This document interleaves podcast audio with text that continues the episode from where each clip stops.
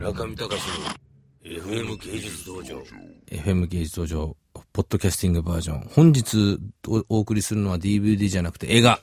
ダヴィンチコード見てまいりましたけれども、皆さん見ました ?4 週ぐらいにわたって日本映画ランキング1位でしたよね。この前に紹介したオールウェイズ三丁目の夕日の共同プロデューサーの一人であるポケモンのプロデューサー、久保さんもですね、たまたま久保さんという方に、プロデューサーに、えーダヴィンチコードが公開されるその日にお会いしてたんですけれども、ダヴィンチコードヒットするかなダヴィンチコードどうだろうなって、もうずっと、あの、ヒットするよねどれがヒットするんだろう ?100 億すぐ超えるよねとか言ってたんですけど、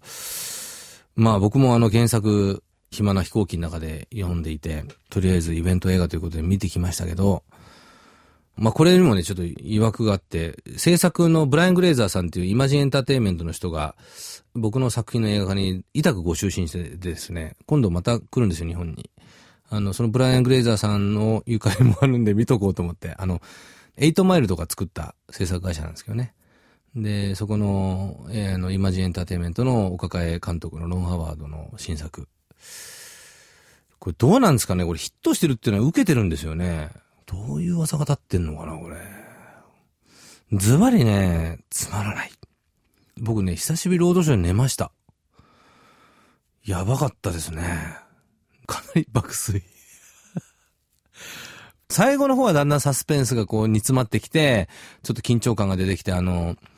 盛り上がってきたりして、わーって来るんですけども、前半は、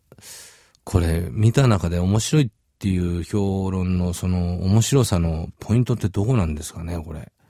フィリップ・グラスの音楽に似てるんですよね、音楽も全体的に。全世界でヒットしてるんですよね、これ。で、しかもあの、キリストを冒涜してるって言うんですけど、どこ冒涜してるのかもよくわかんなくて、あの、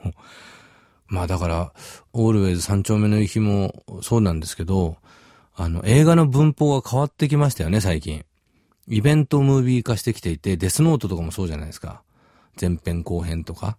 要するに、イベントとして映画を見に行って、こういう五択を並べるのがエンターテインメントになってるっていうか、どうせ映画を見に行く理由が DVD の発展でなくなっちゃったから、やっぱりはいち早く見て五択を並べるためにこう見に行くっていう、そういうきっかけ作りとして、プロモーションに成功した映画がヒットするっていう法則になってるんだなっていうのがよくわかって、ちょうど嫌われマツコの一生みたいに、の中島監督みたいに一生懸命映画作ってる人とかにとってはね、非常にこう、部が悪くなってくるんじゃないかと。なんつってもあの、三丁目の夕日の方が去年、パッチギも同じ年に公開されたんですけど、あらゆる賞その三丁目の夕日に捉えちゃって、パッチギいまいち劣勢でしたもんね。映画としてはパッチギの方がもう絶対にいいんだけれども、そういう映画の見方じゃなくなっちゃってる。やっぱり、僕もなんやかんや言って、久々ですよ、お金払って見に行ったの。久々に見に行ったぐらい見に行かないとなんかいけないような気がして見に行ったっていうプロモーションをした映画こそが勝つという。まあそういう体験型ムービーでしたけども、そこで見た、えー、ゲド戦記の予告編に心を奪われてしまい、あの、ダヴィンチコードも、居眠りの対象にしかなりませんでしたが、皆さん、ダヴィンチコードの面白い見方をぜひ教えてください。